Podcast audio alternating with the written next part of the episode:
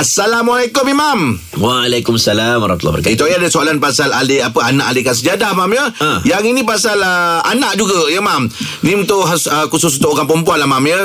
Tinggal dia solat tu mam, anak dia tarik telekung tu mam sampai menampakkan uh, rambut ni mam. Jadi apa hukum ni mam? Macam mana ni mam? Okey, yang ni penting. Okey. Okey, syarat sah solat bagi lelaki dan perempuan Mm-mm. adalah menutup aurat. Okey. Ha, dia tak boleh masuk ke tempat sah dalam keadaan tak menutup aurat. Mm-mm. Jadi menutup aurat ni dia ada batas-batasan dia. Mm-mm. Ha, jadi batasan dalam solat ni lebih kurang sama macam batasan di luar solat. Lebih kurang sama.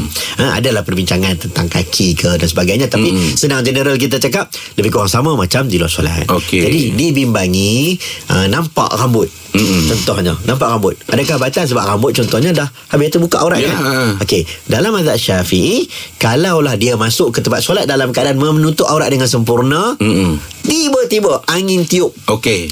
ha, terselak kain. Mm-mm. Termasuk dalam kes soalan ni, tiba-tiba anak tarik telekung. Mm-mm. Ha, ternampak rambut. Rambut, ha. Dia tak perlu menghentikan solat, Ah. dia perbetulkan dengan segera solatnya sah.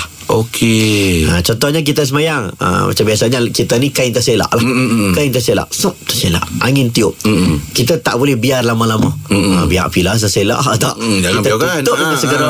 Okey settle masalah Itu dalam Dalam mazhab syafi'i Okey. Terima kasih mam ya.